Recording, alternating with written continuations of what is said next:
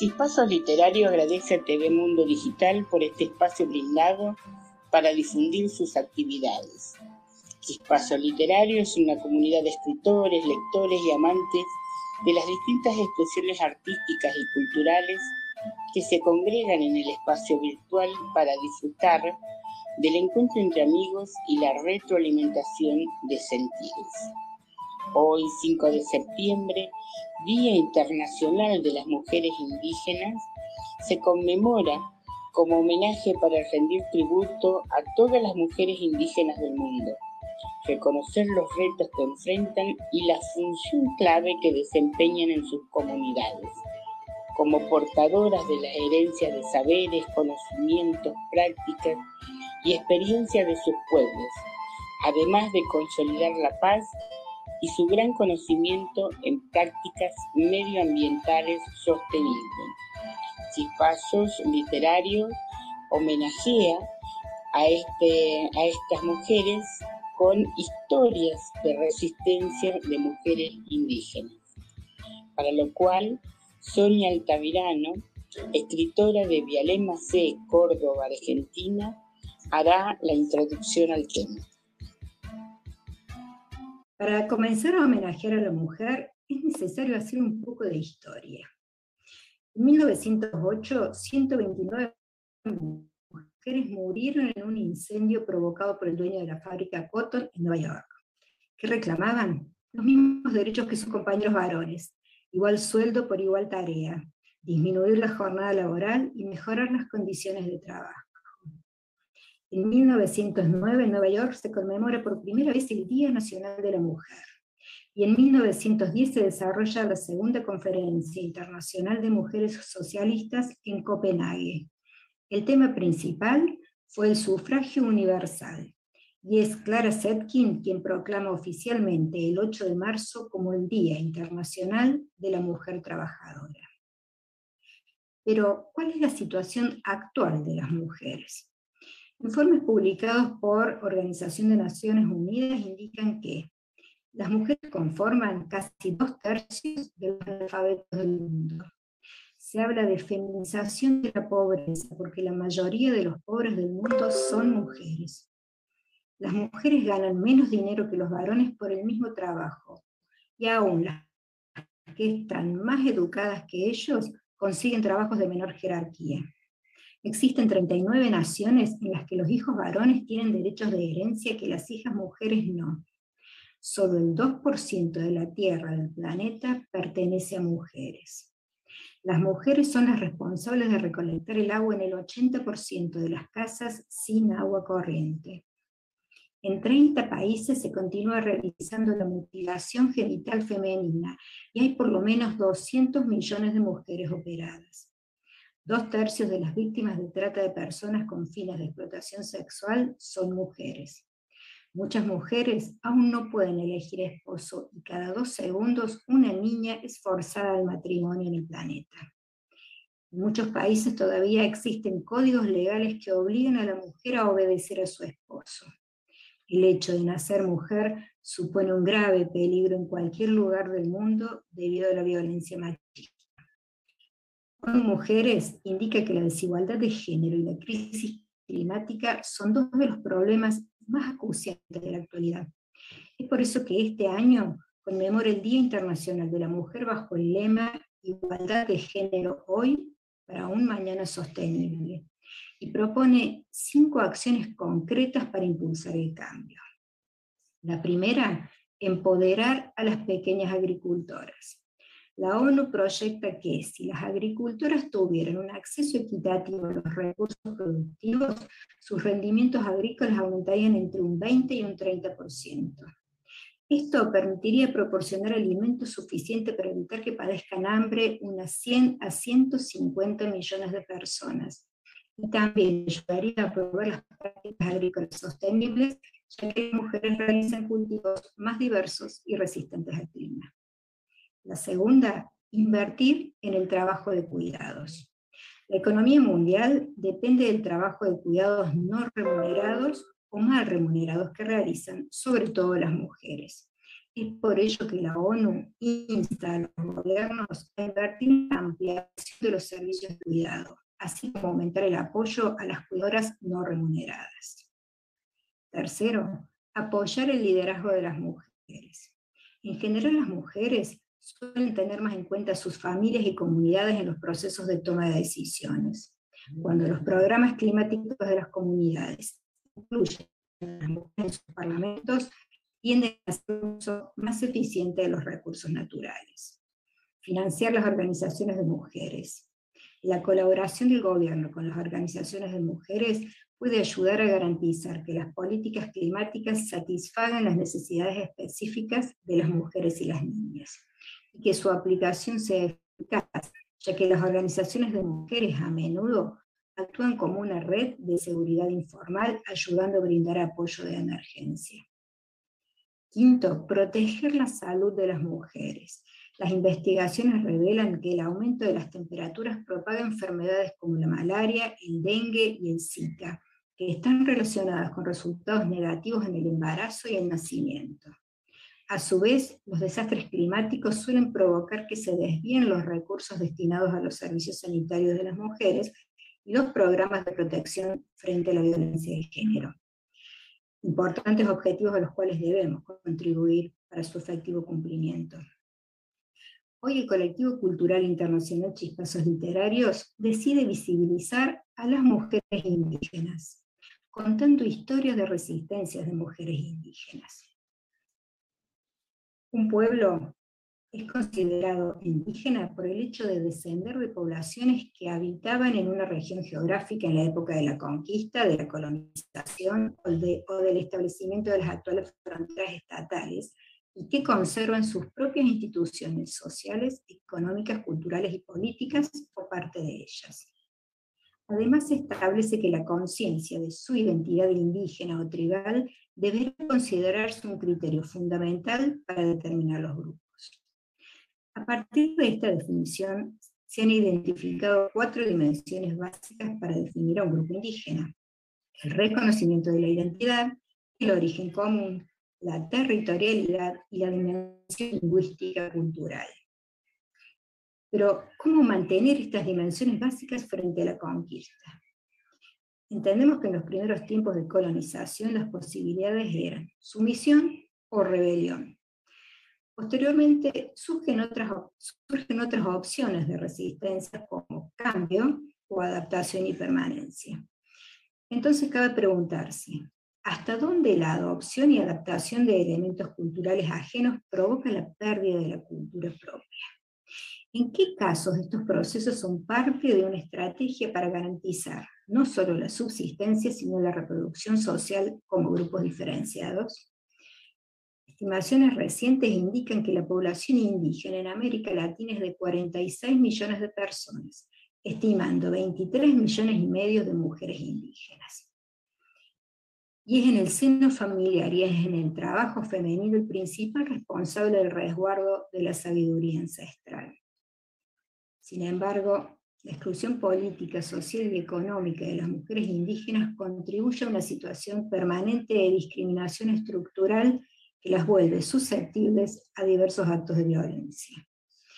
Es necesario entender a la mujer indígena como sujeto de derecho, resaltando las capacidades y potencialidades de la mujer indígena para el desarrollo sostenible. Y es ineludible la incorporación de sus voces a partir del criterio de justicia en la redistribución, el reconocimiento y la representación para avanzar en políticas inclusivas. No obstante, las mujeres indígenas no constituyen un grupo homogéneo, sino que presentan una gran diversidad de situaciones, necesidades y demandas. Las distintas formas de ser mujer en el mundo indígena están conformados por las construcciones particulares de género de los pueblos que pertenecen, por las diversas realidades socioterritoriales de cada uno de ellos, así como por las adecuaciones en relación con la sociedad dominante. En este sentido, la heterogeneidad abarca desde mujeres de pueblos en aislamiento voluntario, como las que se encuentran en la Amazonía peruana, otras que viven en territorios ancestrales, o las, las comarcas de Panamá, aquellas que enfrentan situaciones de guerra y desplazamiento como en Colombia, hasta las mujeres mapuches que residen o nacieron en la capital de Chile.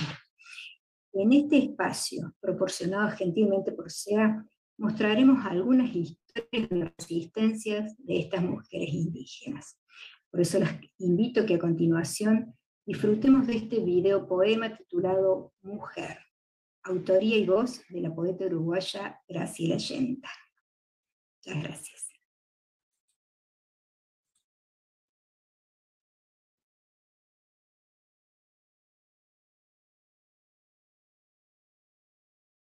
Soy una, y soy todas las mujeres de mi América sufrida. Mi sangre son los ríos que bajan torrentosos desde el cobre y la nieve de la cordillera. En mí habitan valles y montañas, la selva misteriosa y las praderas. Es guitarra mi cuerpo entre unas manos, y a veces sonido lastimero de una quena. Soy una, y soy todas las mujeres nacidas en la América. La india sosteniendo las ventiscas, la negra del asombro en sus ojeras, la cálida mujer del mar Caribe, la cimbreante mujer como palmera, la tímida mujer del altiplano y la altiva mujer que abre fronteras. Soy una y soy todas las mujeres de mi América, nacidas para modelar el barro de los días y pintarlo de luz con las estrellas. Soy la que amasa el pan y bebe el vino y ofrece el agasajo de su mesa. Una y todas en una siempre hembras, vientre fecundo, raíz hincada al centro de la tierra, maga de poderosos sobrehumanos que hace el volver de luz la sombra espesa, mujer de hombros gigantes sostenida por la frágil estructura de sus piernas, un corazón abierto hacia la vida y un luto siempre a cuestas. Soy una y soy todas las mujeres sufridas de la América, amalgama de luces y de sombras, fusión de invierno y primavera, pájaro tibio al borde de una rama y águila planeando en las esperas, blanca, india, negra, cristiana, musulmana, budista, judía o atea, soy solamente una mujer, una mujer que vive, una mujer que sueña, una y todas las mujeres sufridas de mi América.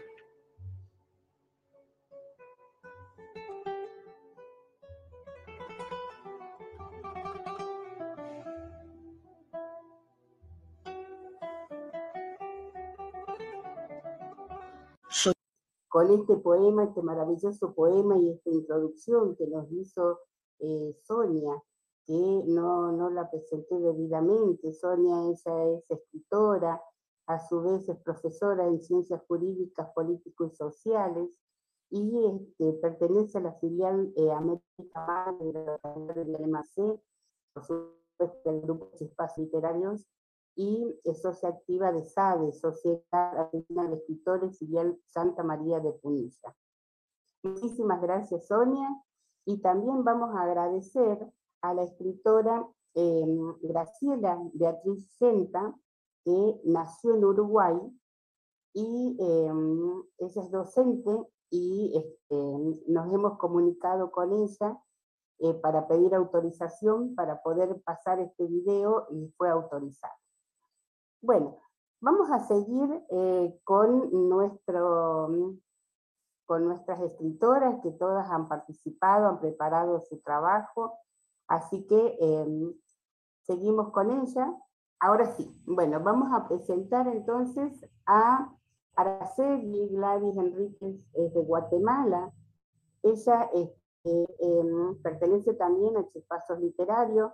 Ella es escritora, poeta, psicóloga, docente universitaria, eh, cuenta con una maestría en docencia universitaria y un doctorado honoris causa eh, de la Organización Diplomática para el Desarrollo y la Paz. Ella nos va a traer historias de resistencia de mujeres indígenas de Guatemala y la trae a Sara Curruchich. Ella es compositora guatemalteca que ha destacado Eh, por su cantar en español y en... Sí, bueno, pues muchas gracias. Gracias por, por la de verdad es un honor estar con todas ustedes, eh, comentando este bonito evento de, de ser mujer, ¿verdad? Eh, estoy un poquito afuera, disculpo con anticipación, pero sí, ahorita estoy cambiando de voz, es el desarrollo, ¿no? Eh, bueno, les quería comentar en la conmemoración del Día de la Mujer, específicamente de la mujer indígena, aquí en Guatemala tenemos eh, diversidad cultural, ¿verdad? Y también eh, les quería comentar que entre las mujeres destacadas contemporáneamente hablando, eh, quiero hablar y, y dar mi, mi granito de, de arena a Sara Curruchich. Es maestra de educación musical de un, de un departamento de Guatemala llamado Chimaltenango, que se, específicamente ella vive en San Juan Comalapa, ¿verdad? Eh, para mí ha sido todo un honor cuando me lanzan la, la invitación de, de poder exponer a, poder a, dar a conocer a una mujer eh, de mi país, ¿verdad? Pensé automáticamente en ella, porque ella es una cantautora. Y entre los objetivos que ella ha hecho en su trayectoria como, como artista es eh, involucrar el sonido de la marimba, que es el instrumento nacional de Guatemala, con los, con los chinchines y otros instrumentos guatemaltecos a música contemporánea, ¿verdad? Aparte que también ella ha... Um, tiene un, según lo que expone, ¿verdad? En, en diversas actividades, eh, conferencias que ella ha, ha dado también, eh, también conciertos, gracias a Dios ha tenido una bonita apertura, no solo aquí en Guatemala, sino que a nivel internacional. Ahorita está haciendo una gira allá en Europa y, y, y bueno, se ha presentado en diferentes países. Aquí estamos viendo uno de sus, eh, de sus discos, ¿verdad? Que se llama Somos, habla acerca de nuestra cultura guatemalteca, ¿verdad? Ella es Cachiquel, ¿verdad? Algo que quiero resaltar de, de, de la trayectoria de, de esta joven mujer, que es, relativamente es muy joven, pero con, ahí sí que anda caminando con paso firme, ¿verdad? Es que eh, entre sus canciones canta en cachiquel, que es uno de los, de los idiomas guatemaltecos, ¿verdad? Entonces, ella está promoviendo también la, la parte eh, maya de acá de Guatemala, o sea, ¿verdad? De, del idioma materno de ella, ¿verdad? Y rescata también en su traje típico, eh, pues la blusa nosotros a ellos pues le llaman huipil, ¿verdad?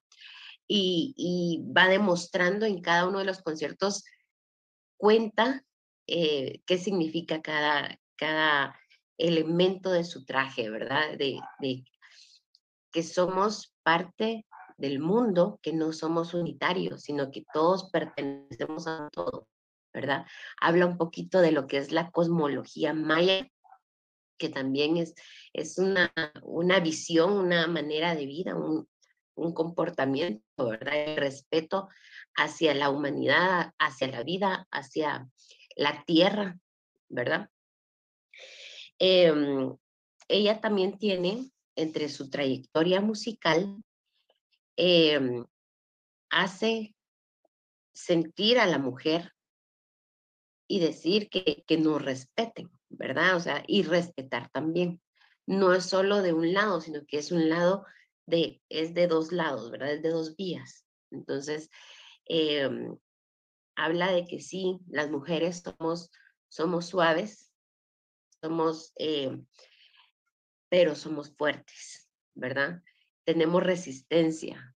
Nuestros abrazos son tan cálidos como, como ver un amanecer, ¿verdad? Entonces, hay canciones que, el, en, entre las canciones que ella ha escrito, ahí sí que viene mucho también, quiero resaltar la poesía, porque sus rimas son unas rimas constantes, unas rimas reales, que habla del aquí y ahora, eh, que estamos viviendo todas las mujeres a nivel mundial, ¿verdad? No solo en Guatemala, sino que puede estar pasando en Argentina, en México, en Chile, en España, ¿verdad? Entonces, eh,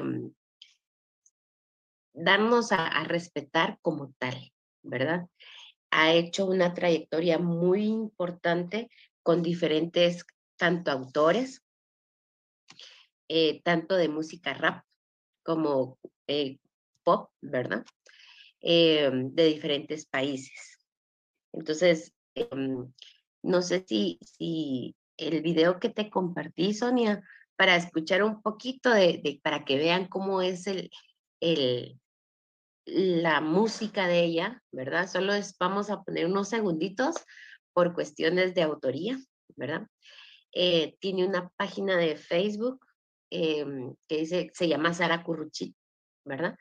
Eh, ella responde, ella misma responde los mensajes, manda saludos. eh, yo le comenté que íbamos a estar el día de hoy platicando y a, dando este homenaje. Aquí era lo que yo les estaba explicando de, del traje típico, ¿verdad? La blusa, pues, se llama huipil y representa el, el colorido de las flores, ¿verdad? Eh, aquí en Guatemala, pues, se conoce como el país de la eterna primavera porque siempre está floreciendo, siempre hay flores de la época. Los colores también, eh, que somos eh, plurimulticultural. Entonces aquí no solo predomina un solo, una sola tonalidad de piel, tenemos muchas tonalidades de piel, desde los blanquitos más blanquitos a los morenitos más morenos, ¿verdad? Entonces eso rescata también acá la belleza de su falda, que sería el corte, es un corte pegado. Eh, no sé si puede correr un poquitito el, el video.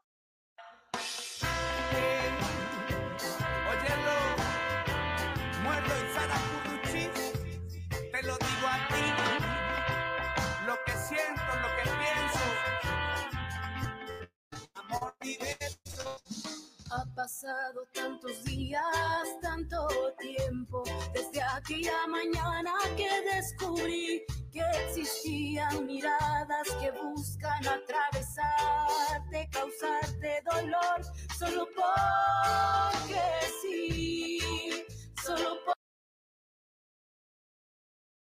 Bueno, muchas gracias. Es solo un aperitivo para que ustedes puedan buscarla en YouTube. Aquí pues ella habla eh, de, de ese dolor, ese desapego que a veces sentimos nosotros como seres humanos, ¿verdad? Y aquí están haciendo una colaboración, um, eh, o sea, dos cantantes, un cantante de, de España con ella que es de Guatemala, ¿verdad? Y, y van hablando de la diversidad también. Entonces eh, se llama eh, Muerte la canción, pero habla de amor que se tiene que tener. Y, y, y matar esa, esa um, envidia, matar esos celos, eh, que, que a veces son celos sin fundamento de porque al otro le va mejor, entonces ese me cae mal. No, no, no, o sea, eso no florece, no hace que nuestros corazones sean felices, ¿verdad? Entonces, hay personas que pueden tener todo en la vida, pero si tienen esa semillita de, de la envidia, nunca van a estar satisfechos, ¿verdad? Entonces, lo que los hace infelices va a ser eh, la felicidad del otro. Entonces, ahí viene la, la cuestión de la envidia y todo eso. Es, es algo muy interesante ver la analogía eh, que, que ella expresa, que ellos expresan a través de las canciones, ¿verdad? Entonces, eh, de verdad, gracias, Sonia, eh, cuando tú me lanzas la invitación, o sea, todo el movimiento, ¿verdad? Yo dije, bueno, aquí tengo que presentar a, a, Sara, a Sara Curruchich, porque sí ha impulsado bastante bien eh, lo que somos un poquito de lo que somos los guatemaltecos, ¿verdad? Y yo creo que a la larga lo que somos la humanidad, ¿verdad? Bueno, muchísimas gracias, Gladys, Gladys Araceli, eh, por esta presentación. Y vamos a seguir, ¿no? Vamos a seguir con, eh, vamos ahora a México, y allí nos trae a Florester Morales Moreno, la escritora Margarita Muñoz Villalobos, que ella este, eh, es de Parral, Chihuahua, es escritora, promotora cultural independiente, eh, ha publicado sus poesías, es parte también de eh, la colectiva Indagaciones Poéticas, y se ha sumado eh, trayéndonos también historias de resistencia de mujeres indígenas de México. Eh, Margarita, bienvenida. Muchas gracias, Sonia, Fabiola. Es un honor para mí estar en este equipo de la palabra en homenaje a las mujeres en este año. Eh, me da muchísimo gusto, les digo, estar aquí y agradezco la invitación a Chispazos Literarios y a Indagaciones Poéticas, la invitación para participar en, esta, en, esta, en este evento. Eh, yo soy Margarita Muñoz, como decía ahorita Sonia Fabiola. Soy originaria de Parral, Chihuahua, del estado más grande de la República Mexicana, al norte de México. Estamos en la frontera con los Estados Unidos. Tenemos eh, una gran extensión territorial, eh, la cual abarca dos climas opuestos. Por un lado está el desierto y en el otro está la sierra. En la sierra Tarahumara eh, viven cuatro etnias Es de pueblos originarios, que son los pimas, los guarojíos, los tepehuanos y los tarahumaras. La población más grande es la de los tarahumaras, y a ellos eh, yo quiero referirme. Tengo como invitadas a dos mujeres que han, eh, pues, eh, como dice, ¿verdad?, roto todos los esquemas tradicionales eh, que han sufrido las mujeres indígenas en nuestro territorio, las mujeres de los pueblos originarios. Una de ellas es Florester Morales Moreno, pero antes yo quisiera dar una breve eh, este, recuento o, o mostrar un poco cómo es uh, el, el pueblo Rarámuri, ¿verdad? Se le conoce en castellano a la lengua de este pueblo como Tarahumara. Es uh, la calle Castilla, castellanización de la palabra rarámuri, que quiere decir pie corredor, y en un sentido más amplio quiere decir los de los pies ligeros, haciendo alusión a la más antigua tradición de ellos, correr. Es, es, es notable, ¿verdad?, este, cómo ellos eh, se comunican, ¿verdad?, a través de estas grandes distancias que existen en el estado de Chihuahua y cómo las recorren corriendo. Los pies ligeros alados, los de los pies alados o pies ligeros. Ellos ocupan una cuarta parte del territorio en el sureste del estado de Chihuahua, que también incluye Sonora, parte de Sonora y parte de Durango. Y los rarámuris habitan en la parte alta de la Sierra Tarahumara, aunque parte de esa población también habita en los linderos de la Tarahumara, que es lo que se conoce como la Baja Tarahumara. La, la, la evangelización cambió un poco el contexto de los rarámuris, y los primeros que, misioneros que vinieron a Chihuahua para evangelizar fueron los jesuitas, que pues eh, Eh, ellos sirvieron muchas veces de refugio a los abusos cometidos contra los indígenas, y a la expulsión de los jesuitas en nuestro país, pues eh, significó un poco el retorno a la vida seminómada que llevaban los rarámuris cuando se acabaron las, las misiones jesuitas, y entonces eh, eh, los que llegaron enseguida a, a continuar con la labor evangelizadora fueron los mexicanos. Sin embargo, esa eh, parte, ¿verdad?, de los jesuitas se retiran de nuestro territorio, ayudó a conservar la cultura rarámuri y a desarrollar un sincretismo religioso que todavía existe y es único en México, y es una mezcla de catolicismo y chamanismo. En este inhóspito medio que habitan los rarámuris se impone la existencia de pequeñas. Son parcelas que difícilmente pueden mantener a más de cuatro personas, cuatro miembros de la familia. Y desde los catorce años los niños son ya considerados como adultos, por lo cual se les da responsabilidades. Definitivamente la presencia de las mujeres es muy importante y las familias Rarámuri se caracterizan por ser muy armónicas y a los que nunca se les regaña. Y desde muy pequeño, les digo, tienen esa responsabilidad del cuidado de sus parcelas y sus animales y pueden tomar decisiones por ellos mismos. La joven tarahumara, la mujer tarahumara, nunca expone su cuerpo después de los seis años de vida. Aún casada, no se quita la ropa frente al marido e incluso hace el amor vestida.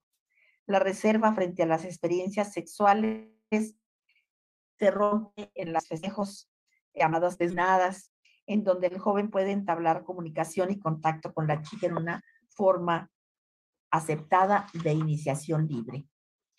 La población indígena en México este, enfrenta múltiples factores que obstaculizan su formación educativa, ¿verdad? Las barreras culturales y económicas, así como la falta de oportunidades en, la, en estas regiones de la sierra, de, la, de nuestra sierra, pues eh, han mantenido a, los, a, los, a estos grupos indígenas en, en, en marginados, como dice, ¿verdad?, del contexto general de la, de la República y de, la, de los habitantes de la República Mexicana. Eh, los los rarámuris este, se mencionan a sí mismo, ¿verdad?, como rarámuris, y los otros, o sea, los, los blancos, se les llama chavochis. Chavochis quiere decir en rarámuri hombre barbado. Entonces, los, los chavochis son los mestizos, son los hombres blancos que llegaron a la Sierra Tarahumara y que, pues, eh, continuamente, ¿verdad?, han marginado a la población, lo han ido despojando de sus territorios, pero sin embargo, este pueblo ha resistido esa aculturación por muchos, muchos años, cientos de años. Y a la fecha, todavía la, la, la, el pueblo rarámuri conserva, como les digo, muchos de sus costumbres, de, sus, este, de su religión, de su, de su entorno, ¿verdad? Y siguen organizados en la forma tradicional de este pueblo, que es, eh, está dividido en regiones y cada región tiene un, lo que se llama un gobernadorcillo, en donde también las mujeres tienen participación y son y tienen autoridad. Las mujeres se han ido, se han ido como, les digo, empoderando poco a poco, porque ellas son las que conservan las costumbres, las tradiciones, la cocina, el vestido, pero sobre todo la lengua. Entonces, es, esto es una, una tarea muy difícil, porque cuando llegan las escuelas De la, del Sistema Nacional de Educación, ¿verdad?, obviamente que privilegian el idioma, en el, el idioma español. Entonces, se han ido constituyendo, ¿verdad?, pequeñas uh, comunidades en donde la, se privilegia, pues, el rescate de, las, de, las, uh, de la lengua originaria, que es el rarámuri, que es una lengua, ¿verdad?, que tiene, que no tiene, pues, un contexto idiomático conocido. En ello se, se centró mucho nuestro amigo, el escritor Enrique Servín, ¿verdad?, porque él, como lingüista, se dio cuenta de que la, la, el rarámuri es una, una lengua eh, que se puede considerar, eh, pues, aislada de las otras eh, familias lingüísticas que hay, no solamente en nuestro país, sino en, en el mundo. Es un poco parecida a lo que, a lo que sucede con el país de Euskadi, ¿verdad?, que el vasco también es un idioma que está como fuera del contexto de las lenguas en el, en el mundo. La población rarámuri que ocupa nuestro estudio, bueno, bueno este, esta pequeña charla, ¿verdad?, está muy centrada en las mujeres indígenas y cómo ellas han ido rompiendo las barreras culturales y económicas para comenzar a incursionar en la educación universitaria. Tenemos la experiencia durante los últimos años de grupos de muchachas rarámuris que vienen a estudiar ya la, a la universidad, algunas ya se han licenciado, se han doctorado y tienen la característica de que ellas defienden mucho su forma de vestir. Entonces, este, les quiero presentar, pues primero a Flor Seguá, eh, Florester, Florester Morales Moreno. Ella es una chica que ha accedido a la, a la educación superior y ahora se ha convertido pues en una lingüista y traductora rarámuri que ha obtenido algunos premios y que nos ha enviado este video que es su testimonio de cómo las mujeres rarámuri están siendo, haciendo pues esa resistencia hacia la aculturación y hacia la, pues digamos, la extinción de su lengua y sus costumbres, porque de, de, definitivamente, ¿verdad?, el mestizo o el chavochi se ha empeñado para discriminarlas, discriminar al pueblo rarámuri, y también cómo las mujeres en este contexto son doblemente discriminadas por ser mujeres y por ser de, los, de pertenecer a un pueblo originario. Entonces quisiera yo presentarles a Flor Seguá. Y después tengo un pequeño testimonio de otro fenómeno muy bonito que está pasando en este momento que, que estamos viviendo, la conservación de la, del vestido rarámuri, ¿verdad? Y cómo se ha ido abriendo, no solamente este, cómo se ha ido difundiendo pues la forma de vestir de los rarámuris. Entonces, eh, Sonia Fabiola, si podemos escuchar a... A, a Florester, por favor. Soy mujer rarámuri, eh, vivo aquí en la capital del estado de Chihuahua, en la ciudad de Chihuahua. Este, me pidieron pues que platicara un poquito sobre, sobre mí. Mm, bueno, pues en cuanto a la, a la, a la cuestión escolar, pues estudié este, mi primaria en la S E A, en una parte de la Sierra de Chihuahua. También la secundaria, este, ya cuando me tocó estar en la prepa fue cuando eh, ya dejé la sierra, digamos, estuve el segundo año de prepa en, en la ciudad de Parral y ya luego volví este, de nuevo, volví a la, a la sierra este, a estudiar el último año de prepa. Eh, y cuando me toca mm, estudiar la universidad, pues ya me...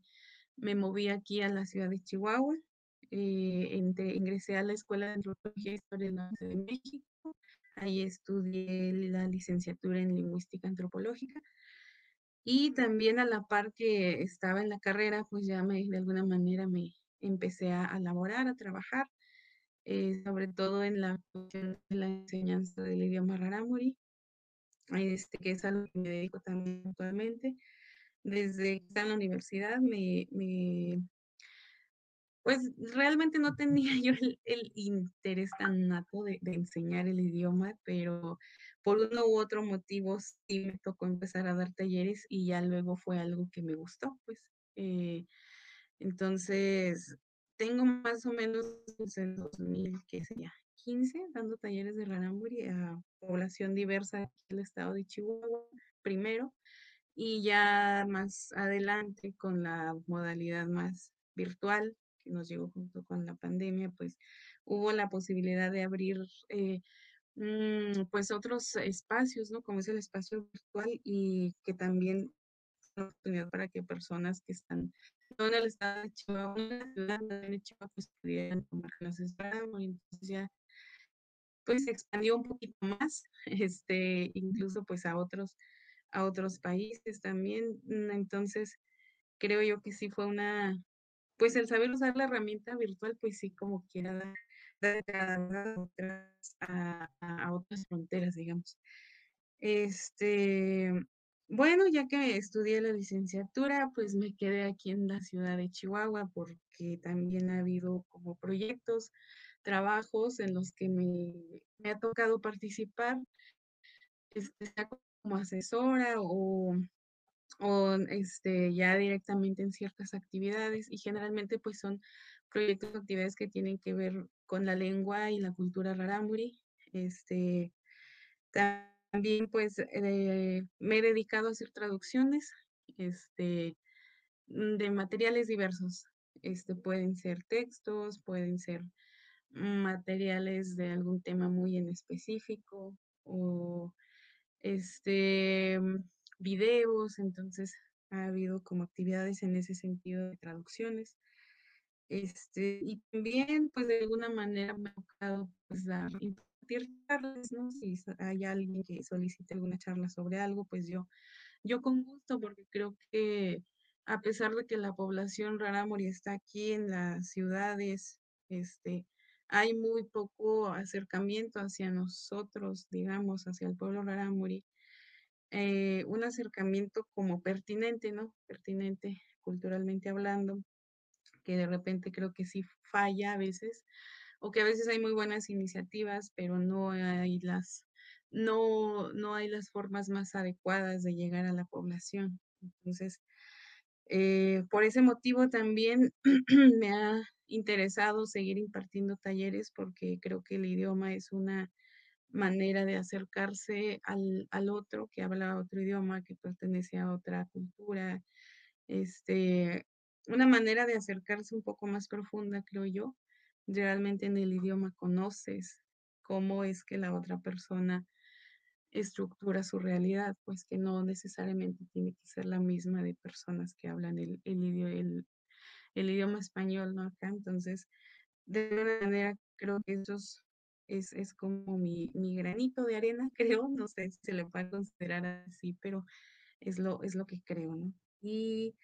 pues a veces también es, escribo cosas es, cuando, cuando hay tiempo y cuando se me ocurre. Entonces, eh, es en general lo que les puedo platicar. También, pues, eh, creo que es una manera, ¿no? Son maneras, creo yo, como de, de promover y de dar a conocer la lengua y la cultura este, rarámuri, que al fin de cuentas es una cultura de un pueblo originario que realmente en México, pues los pueblos originarios históricamente han sido muy maltratados, este, poco comprendidos, y eh, ante lo cual a veces pues hay esfuerzos no actuales para acercarse, para realmente trabajar con y para las comunidades, así que en lo que pueda apoyar, pues yo, pues yo apoyo y considero que en lo personal, mi mayor esfuerzo para preservar la cultura rarámuri y el idioma, pues es transmitirlo a, a mi hijo, ¿no? Entonces, es todo. Muchas gracias. Pues muchísimas gracias a Florester por darse el tiempo de darnos este testimonio. Creo que su, su participación es muy importante porque logramos acercarnos a una mujer que está haciendo al este que ha, que ha accedido pues a la educación superior y que está luchando por conservar las tradiciones y la lengua del pueblo originario. En la filosofía rarámuri es prioridad el respeto a las personas, por lo que en la Sierra Tarahumara tenemos muchos visitantes que vienen para admirar las bellezas de la sierra, ¿verdad? Y nos piden siempre que esos visitantes que vienen de muy lejos, pues sean respetuosos con ellos y con sus tradiciones, como ellos lo son con toda la gente. Valoran, ellos valoran más las personas que las cosas, que las cosas. Son muy desapegados.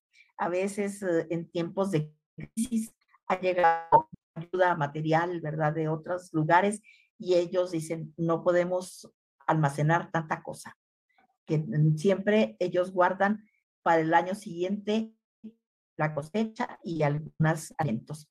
Ahora quiero presentarles a este grupo de, de mujeres indígenas que están asociadas en esta colectiva que se llama CUSA.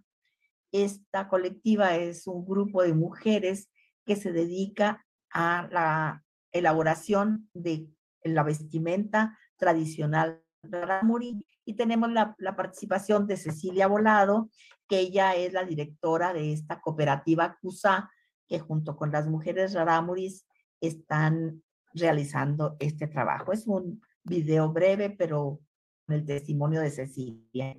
Gracias, Cecilia, por tu participación. Hola, yo soy Cecilia Volado Torres, Yo soy fundadora de la cooperativa CUSA, en la que doce mujeres tarahumaras crean moda étnica innovando sobre sus propios diseños. En esta cooperativa, las mujeres obtienen su sustento, pero día a día trabajan en su empoderamiento. Ellas dignifican a su pueblo originario, haciendo creaciones que llegan a un mercado mestizo, irrumpiendo en esa sociedad que por siglos las ha discriminado y que ahora están enamorándose de estas prendas que ellas producen con tanto amor. Las mujeres tarahumaras en Chihuahua están demostrando que pueden ser artistas, que pueden ser empresarias, que pueden ser dueñas de sus negocios y sobre todo, que pueden ser dueñas de su propia vida y de su propia historia. Gracias. Mate trabajo. Bueno, pues este, con este testimonio de Cecilia Volado, eh, yo termino mi intervención. Quisiera seguir hablando, ¿verdad?, del contexto de la Sierra Tarahumara, porque tanto, tanto que decir, ya que la, los habitantes eh, mestizos e indígenas de las comunidades rarámuris, pues conviven en un medio social que no los favorece mucho, ¿verdad? Y, y, y constantemente gracias, sufren el despojo por parte muchísimas de ellos. Gracias, ¿eh? Muchísimas gracias por traernos estas historias. Eh, vamos a seguir, eh, vamos a gracias. seguir historias a, eh, después investigando, porque es muy rico todo lo que nos trajiste. Vamos a seguir entonces ahora con otro, nos vamos a ir a otro país, que también tenemos escritores integrantes de Chispazos, y en esta oportunidad nos vamos a Costa Rica, allí con Esmeralda Méndez Gutiérrez. Ella es abogada, folclorista, poeta y declamadora, es integrante del grupo Luz del Faro Cultural de Punta Arenas de Costa Rica y de Chispazos, por supuesto. Eh, también ha colaborado en, en la antología Costa Rica-Indonesia, así que ella nos va a hablar de otra historia de resistencia, y en este caso es Roxana Figueroa Calderón. Bienvenida, Esmeralda.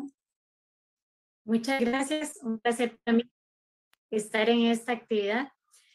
Y eh, la persona que yo elegí para este encuentro se llama Roxana Figueroa. Ella es una mujer que ha resistido a abandonar sus tierras. Eh, junto con su madre y su familia, sus hijos han, han sido víctimas de violencia muy fuerte, donde han tenido que ir a esconderse a las montañas cuando han sido amenazados en su integridad física. Eh, y la, en dos mil catorce tuvieron un evento muy fuerte donde hasta les quemaron lo, los ranchos donde vivían, ¿verdad? Y este, han sido invisibles a nuestra sociedad, lamentablemente, no han tenido la protección que deberían de tener. Y, y es una mujer muy resistente porque a pesar de todas las amenazas y de todo lo que le han hecho, ella sigue siendo vocera de los territorios indígenas. Y quisiera compartirles un video que preparamos. Este, Doña Sonia, ¿usted lo corre o, o lo...?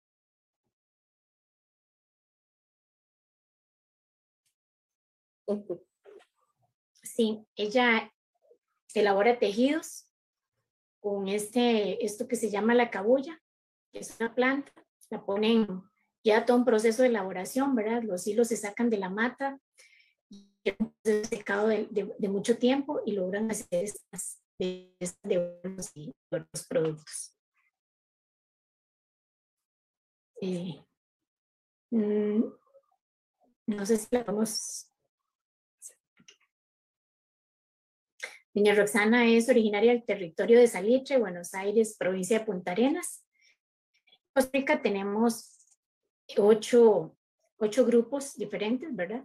Pero este, Doña Roxana nos decía en una entrevista que ella se le hizo que eh, a pesar de que son diferentes en cultura y en, y en otras, eh, en, en costumbres quizás, ellos tienen algo en común y es que aman la tierra y que han sido víctimas de la discriminación. A ellos el, el Estado les, les ha fallado porque no han tenido una respuesta oportuna.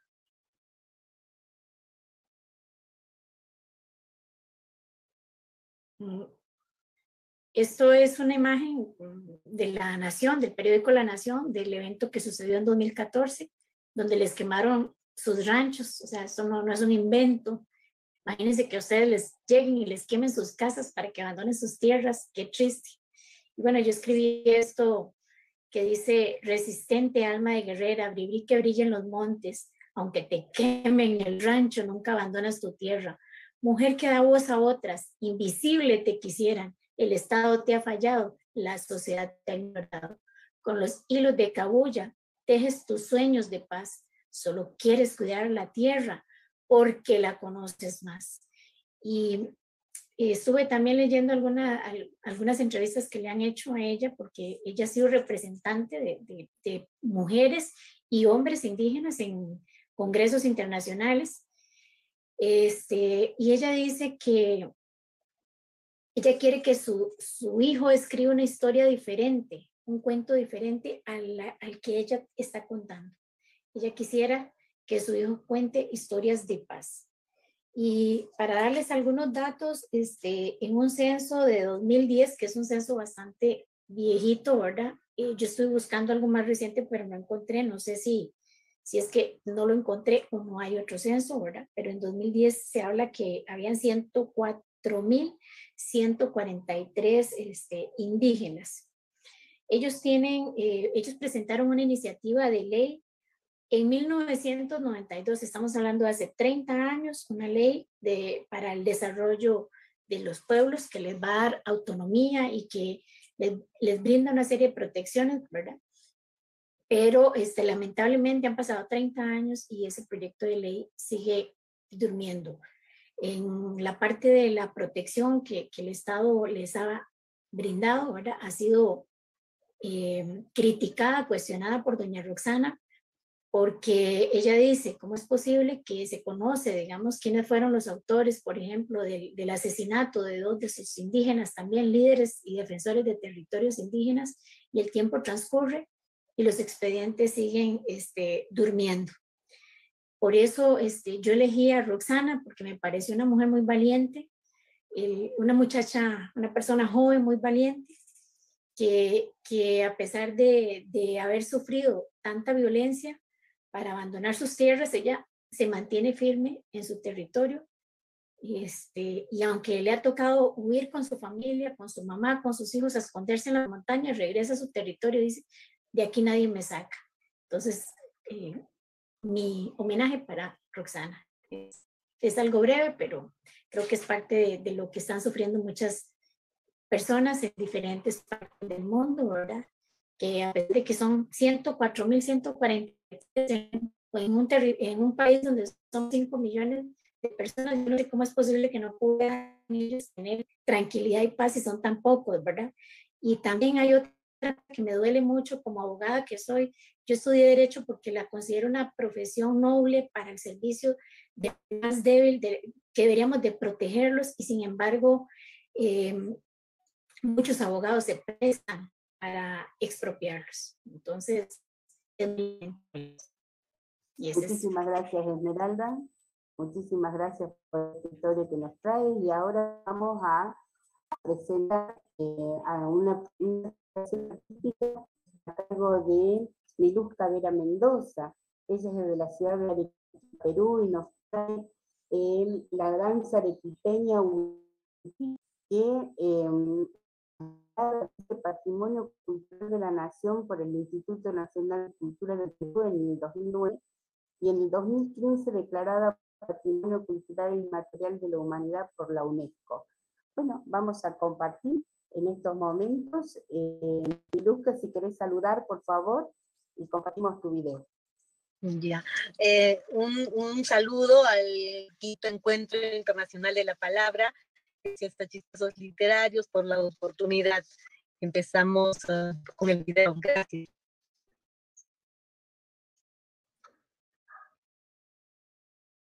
Thank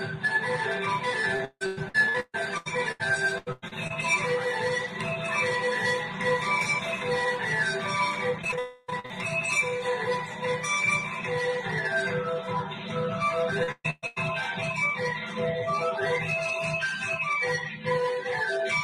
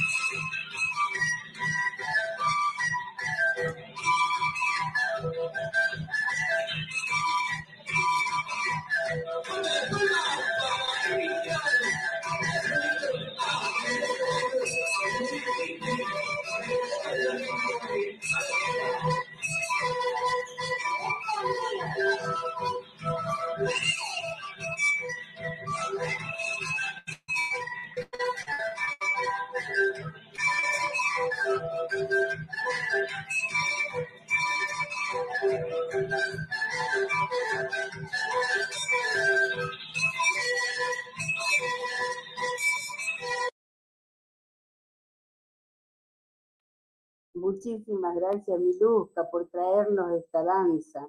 ¿Quieres comentar algo? Bueno, yo lo que quería decirles pues es en realidad que, que esta es una danza de aquí, de la zona de, de aquí de, de Arequipa, de, de la parte alta, eh, más o menos por cerca al Cañón del Colca, el Huititi.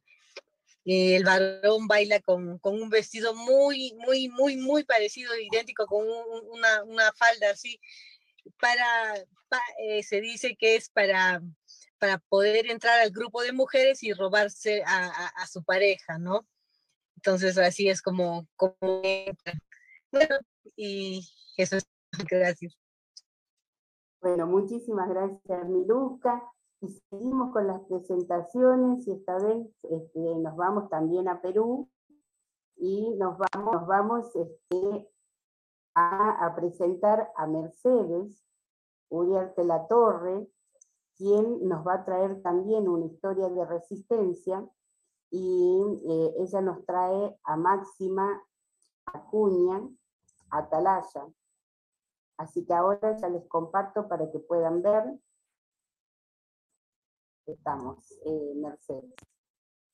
Mercedes Uriarte La Torre, les cuento, las presento. Ella es escritora, es enfermera, aprendiz narrativo y poesía de la Amazonana, de origen andino, Cajamarca.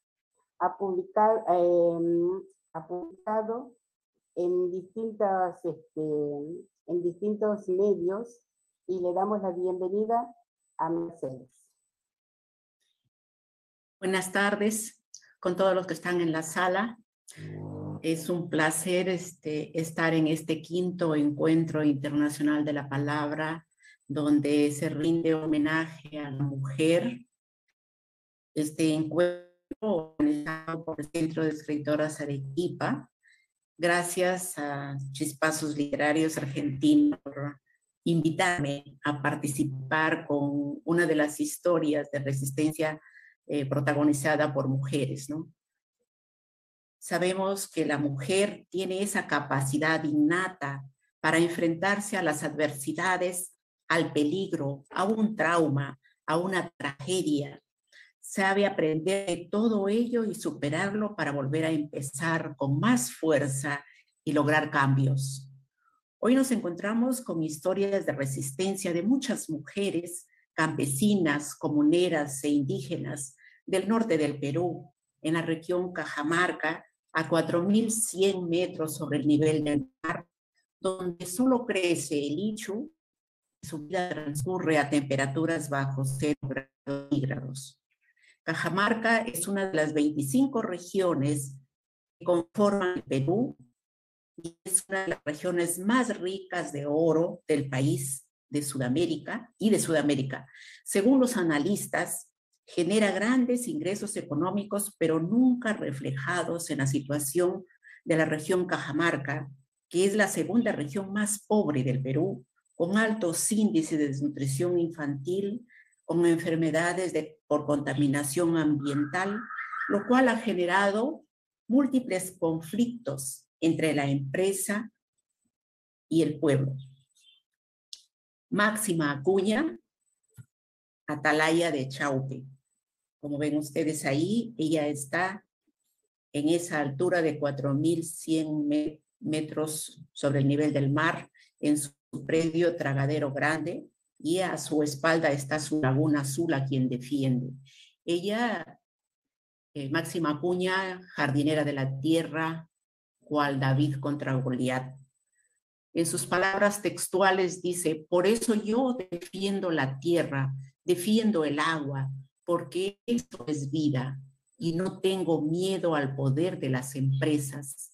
Seguiré luchando por los compatriotas que murieron en Selendín y Bambamara, y por todos los que estamos en lucha en Cajamarca. Máxima Acuña es el símbolo de resistencia para las mujeres del mundo. Es una mujer campesina, agricultora y analfabeta. A la fecha, con cincuenta y dos años, es una de esas mujeres que defiende su pedazo de tierra, su propiedad adquirida en mil novecientos noventa y cuatro, y que hace más de diez años viene resistiendo el enfrentamiento a la minera Yanacocha, cual David contra Goliat, los intentos de desalojo, maltrato, acoso, muerte de sus animales, destrucción de su humilde casa por parte de la minera, que quiere apoderarse de sus tierras, sus cerros, su propiedad Tragadero Grande, que vimos en la, en la diapositiva dos, de casi veinticinco hectáreas a cuatro mil cien metros sobre el nivel del mar y su laguna azul, en las alturas de la provincia de Selendín de la región Cajamarca, donde solo crece el Ichu, cultiva papa, oca, se dedica al pastoreo que junto a su familia y sus hijos sufren el maltrato y la injusticia.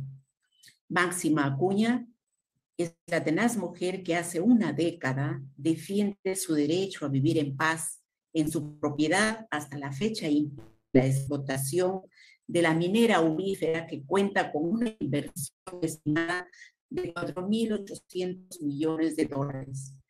Máxima y su familia adquieren un predio en mil novecientos noventa y cuatro de la comunidad campesina de Sorochuco, Selendín, Cajamarca.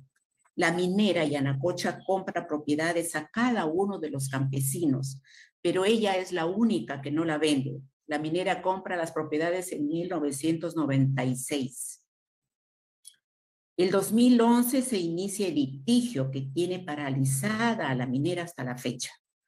Máxima ha vencido los litigios contra la minera en varias instancias, en la Corte Superior de Cajamarca, en la Corte Suprema de Lima y, lo, y en los tribunales de Estados Unidos de América en, mil, en el dos mil diecisiete. La defensa de Máxima la ha asumido la O N G Gruffilis. Por todos estos acontecimientos, Máxima ha recibido el apoyo de varios organismos internacionales, como el, la Comisión Interamericana de Derechos Humanos, la Asociación de Mujeres en Defensa de la Vida de Cajamarca, integrante de la Unión Latinoamericana de Mujeres, ULAM, quienes han solicitado al Ministerio de la Mujer y Poblaciones Vulnerables garantizar la vida de Máxima y su familia ante la grave violación de los derechos humanos.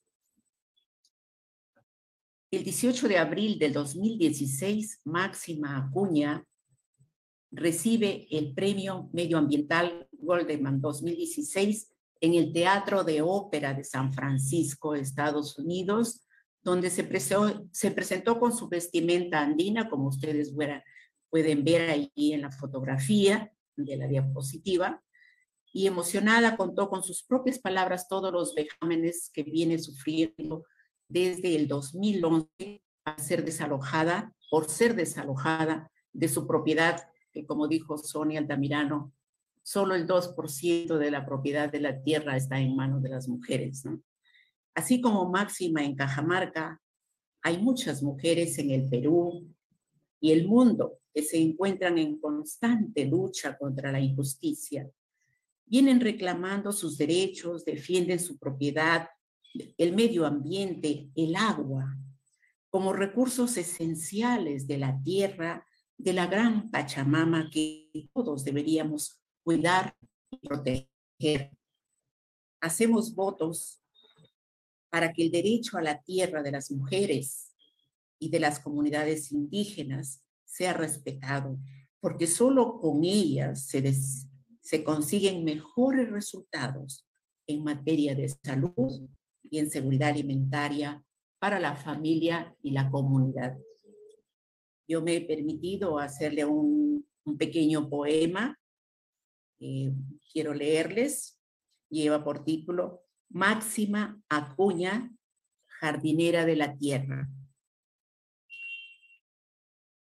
Máxima, mujer agricultora y cantarina, destilando entereza en la puna cajamarquina, y letrada, con solo tu voz y tu verdad, sigues defendiendo tu propiedad. Son las únicas armas de autodefensa para enfrentar a una minera intrusa y a los acaudalados dueños del poder que contra ti cometen la máxima injusticia. Valerosa mujer, símbolo de esperanza. Para muchas mujeres en el mundo, eres cual David contra Goliat, defendiendo al, el jardín de la tierra.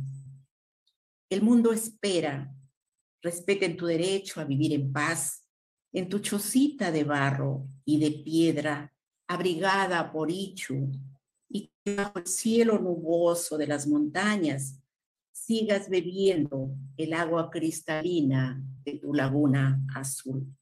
Muchísimas gracias. Mi nombre es Mercedes Uriarte La Torre. Gracias por haberme permitido participar en el homenaje a la mujer en este quinto Encuentro Internacional de la Palabra. Muchas gracias. Muchísimas gracias, Mercedes. Y otra, otra mujer, otra historia más que nos este, va enriqueciendo, ¿no? En esta oportunidad ahora vamos a, nos vamos a Argentina y le vamos a dar el paso a eh, María del Carmen Flemanti. Ella es escritora, artesana, modista, cantante aficionada, eh, y es también miembro de Chispazos Literarios. Ella nos va a hablar de, de Moira Millán, y les quiero decir que ella es la que eh, ha tejido esto que tengo puesto en estos momentos en telar. Bueno, muchísimas gracias y bienvenida, María del Carmen. Qué lindo que lo estrenaste hoy. Pues no sé, yo no, no me veo en la pantalla, pero ¿se escucha mi voz? Sí, sí se escucha. Igual. Sí, eh, yo hice una especie de poema con la historia, porque es muy extensa la, la vida de esta mujer, todo, todas las cosas que ha pasado desde niña. Yo la admiro por esa razón. Entonces pongo así. Salí a dar una vuelta por mi ciudad. La vi más linda que nunca. ¡Qué bella está! Me dije para mí en silencio. Esa paz que seguramente añoraron muchas mujeres en otros tiempos. Pienso, ¿cuántas fueron las que llamaron mi atención? En ese momento viene a mí un nombre, María Millán. Es de la etnia mapuche. Argentina, nacida en Chubut, en el Maitén, criada por su familia y cinco hermanos, perteneciente a las naciones mapuche y tehuelche. Viene a Bahía Blanca por razones, vino a Bahía Blanca por razones de trabajo de su padre y desprecio de la gente. A los doce años trabajaba Eh, a los doce años trabajaba en casas de familia, sufriendo el desprecio constante por ser indígena. A los dieciocho años decide recuperar sus raíces indígenas, volviendo a las tierras ancestrales de su padre en Río Negro. Recuerdo haber llorado, dice ella, recuerdo haber llorado casi todos los días. Descubrí que era una nación con memoria la mía, espiritual, dignidad, espiritualidad, dignidad y fortaleza. Mapuche la Iché, soy mapuche. Allí mi pueblo me, me parió de nuevo. En el medio del desierto, entre cantos milenarios, gritos estruendosos, danzas que manejaban con cariño, la mapuche. Nació el Nehuel que despertó para nunca más volver a dormir. Este es mi recuerdo a la mujer, más mujer que nunca. Gracias. Muchísimas gracias, María del Carmen. Y vamos a seguir eh, también en Argentina con otra historia, y es Aimé Painé, que nos presenta la escritora Graciela Leona Landa. Ella es de Buenos Aires, eh, es docente, sí. Innovadora. Sí. bahiense y neuquina de, este, por adopción. Conduce el programa radial Cuento con Vos y coordina el espacio Dormir eh, con un cuento y Chispazos Literarios. Bienvenida, Graciela. Buenas tardes y muchísimas gracias por este hermoso encuentro. Muchas gracias. Bueno, yo este, me voy a dedicar a la única persona que conocí viviendo en Trelew, recién casada, con mi esposo Omar. Fuimos a, al, a, al teatro, que es un teatro muy hermoso de Trelew, porque eh, fue hecho por los eh, este, galeses, y los galeses aman la música, entonces tenía muy buena acústica. Yo puedo asegurar, escuchar a Aimé Painé, usar el cultrum, que es esa, eh, ese sonido, es increíble musical eh, que tienen eh, los loncomeos y las rogativas eh, de los mapuches, eh, fue algo tan emocionante que nunca, nunca me olvidé. Y cuando Sonia propuso esto, dije, bueno, yo quiero hablar de la única persona que conocí. Se las voy a describir como la recuerdo, porque lamentablemente murió muy joven. Eh, no muy alta, pequeña, con un rostro, con la piel algo cobriza, pelo negro, renegrido y ojos preciosos, grandes. Y una voz melodiosa, pero eh, muy, muy nostálgica, les diría. Aimé Painé, por supuesto, no, no fue registrada con ese nombre, como se imaginarán. La registraron con el nombre de Olga Elisa Painé, la pueden buscar así. Cantante argentina de origen mapuche y tehuelche, se dedicó al rescate y difusión de la música de su pueblo.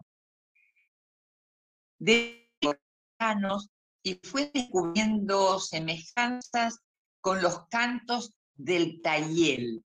El Tayel es la tonada mapuche que algunas paisanas interpretaban en lengua mapuche. Entonces, para ella, el Tayel era un canto en el que se sentía ella misma, las raíces de su pueblo se le encarnaban, y sentía que esa tonada era una tonada que la hacía sentir libre y natural. En plena dictadura se transforma en cantora, cambia su nombre, convirtiéndose en Aimé Painé.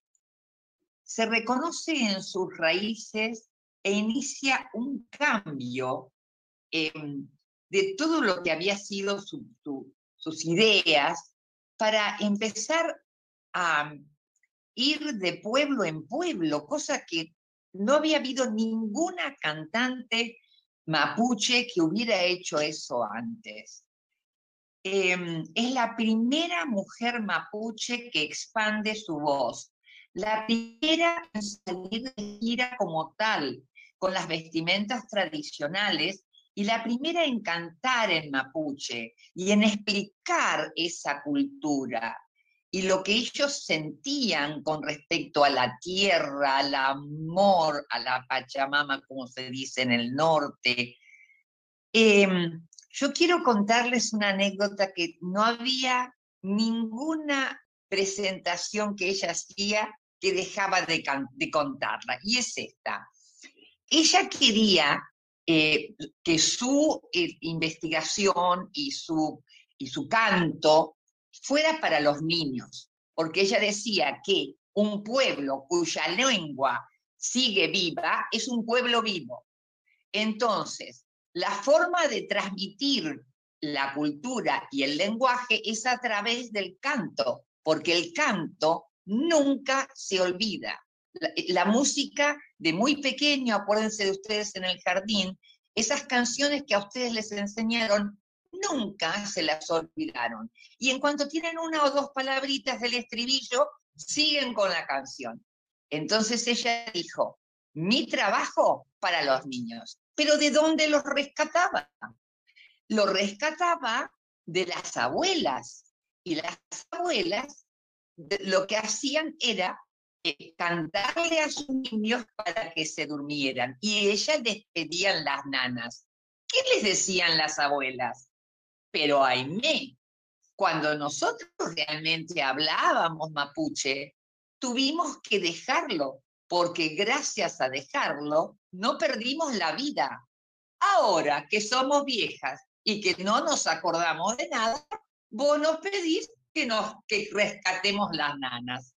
Siempre con, cantaba esa tier, contaba esa tierna historia, pero lo logró. Un poquito de una, un poquito de otra, visitaba las casas, se quedaba a dormir y a comer. Ustedes saben que siempre hay que agradecer la comida o el lugar que, por supuesto, cada uno de los indígenas a uno le está dando en ese momento. Y así lo hizo. Caminó su pueblo y logró en el poco tiempo de su vida transmitir lo que quería, la lengua, para que el pueblo mapuche no muera jamás. Muchas gracias. Muchas, muchas gracias. Muchísimas gracias.